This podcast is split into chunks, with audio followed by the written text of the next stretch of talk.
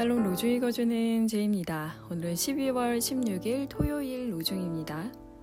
주님께서 백성에게 대답하셨다. 내가 너희에게 곡식과 포도주와 올리브 기름을 주어서 아쉬움이 없도록 하겠다.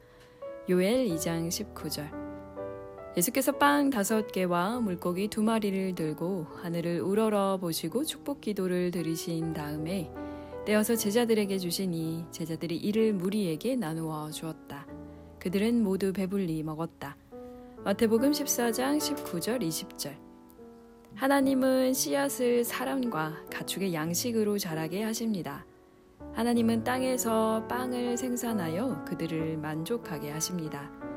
하나님은 기쁜 마음에 친절을 아끼지 않으십니다. 하나님은 꽃의 계절을 주시고 과일과 기름과 포도주를 주십니다. 마르타 밀러 치츠케